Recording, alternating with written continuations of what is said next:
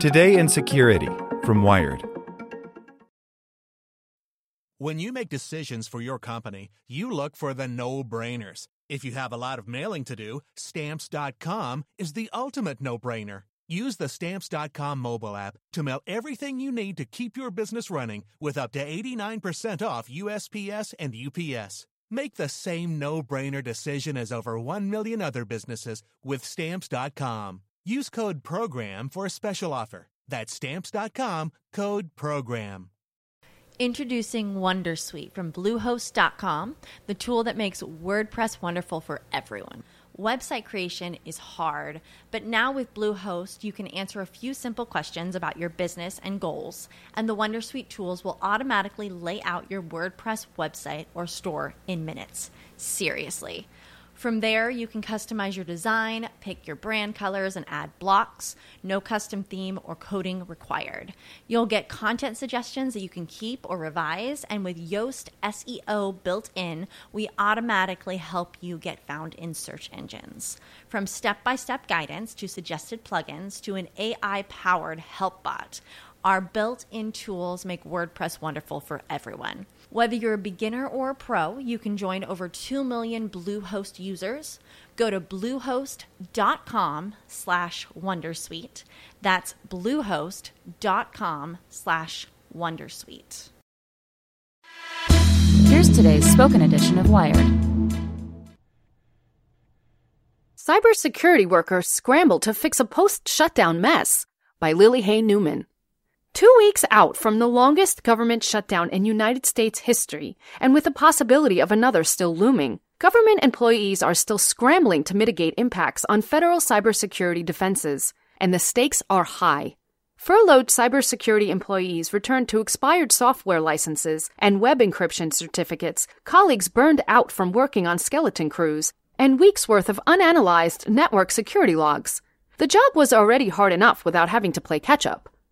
There's tension in the air, says Christopher Kennedy, Chief Information Security Officer at the network security firm AttackIQ, who spent more than 10 years as a federal security contractor for agencies like the Treasury, Department of Commerce, and U.S. Marine Corps. As an incident reporter, you just found activity that took place three weeks ago, and now you have to quarantine and clean up and fix it when three weeks of damage has already been done. The work is harder and more chaotic, and maybe your toolset doesn't work because a license is expired. Plus, maybe people's security clearances have expired. All of those things are adding together. Even before the shutdown, the federal government was not known for a robust, consistent security posture. In a May report, the White House's Office of Management and Budget found that 74% of federal agencies are in urgent need of digital defense improvements.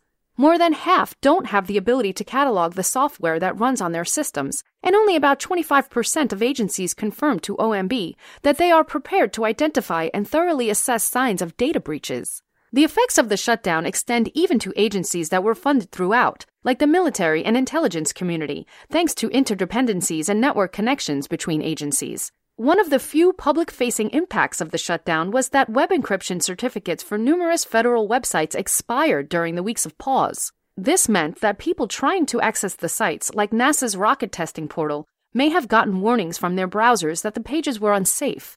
Other sites became completely inaccessible. A bigger concern, though, is that the shutdown's true impact will take time to reckon with fully. Last week, Minnesota Senator Amy Klobuchar and five of her colleagues sent a letter to the Department of Homeland Security and the NSA with questions about how federal cybersecurity posture fared during the shutdown. Experts have warned that our reduced capacity for cybersecurity during shutdowns provides an opportunity for adversaries and cybercriminals, the senators wrote. We are concerned that these circumstances have left our government and citizens vulnerable to cyber attacks. DHS and the NSA have not yet responded to the senators' questions. Digital threats, particularly those from nation state hackers, are not just a theoretical concern for the federal government. China, Iran, North Korea, and Russia all have active espionage and offensive hacking capabilities, and many were ramping up their activity in the last year anyway, before the federal shutdown potentially created an opportunity for unchecked probing and intrusion. Such a prolonged stretch of reduced oversight would be virtually irresistible to foreign adversaries. The shutdown also undermined the government's reputation as a stable and reliable employer, a crucial given the general dearth of qualified cybersecurity personnel nationwide and the ongoing difficulty of competing with private sector jobs. security professionals say that the shutdown was a prime recruiting season for private firms, and that many government employees and contractors left or plan to leave for other positions. New federal employment numbers haven't been released yet. Government employees have been busier than ever, says Carlos Perez, head of research and development at the IT security firm TrustedSec. Many are leaving so far. AttackIQ's Kennedy notes that the shutdown could also become a sort of black hole of accountability for cybersecurity incidents that began before, during, or even months after the break. A disturbing idea given ongoing issues with holding agencies to account for cybersecurity lapses. The only potential silver lining?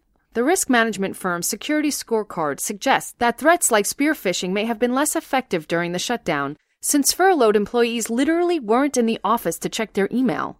Though government employees and contractors who were furloughed have now spent more than two weeks rebuilding from the shutdown, it will be months or even years before the full toll of the incident is understood.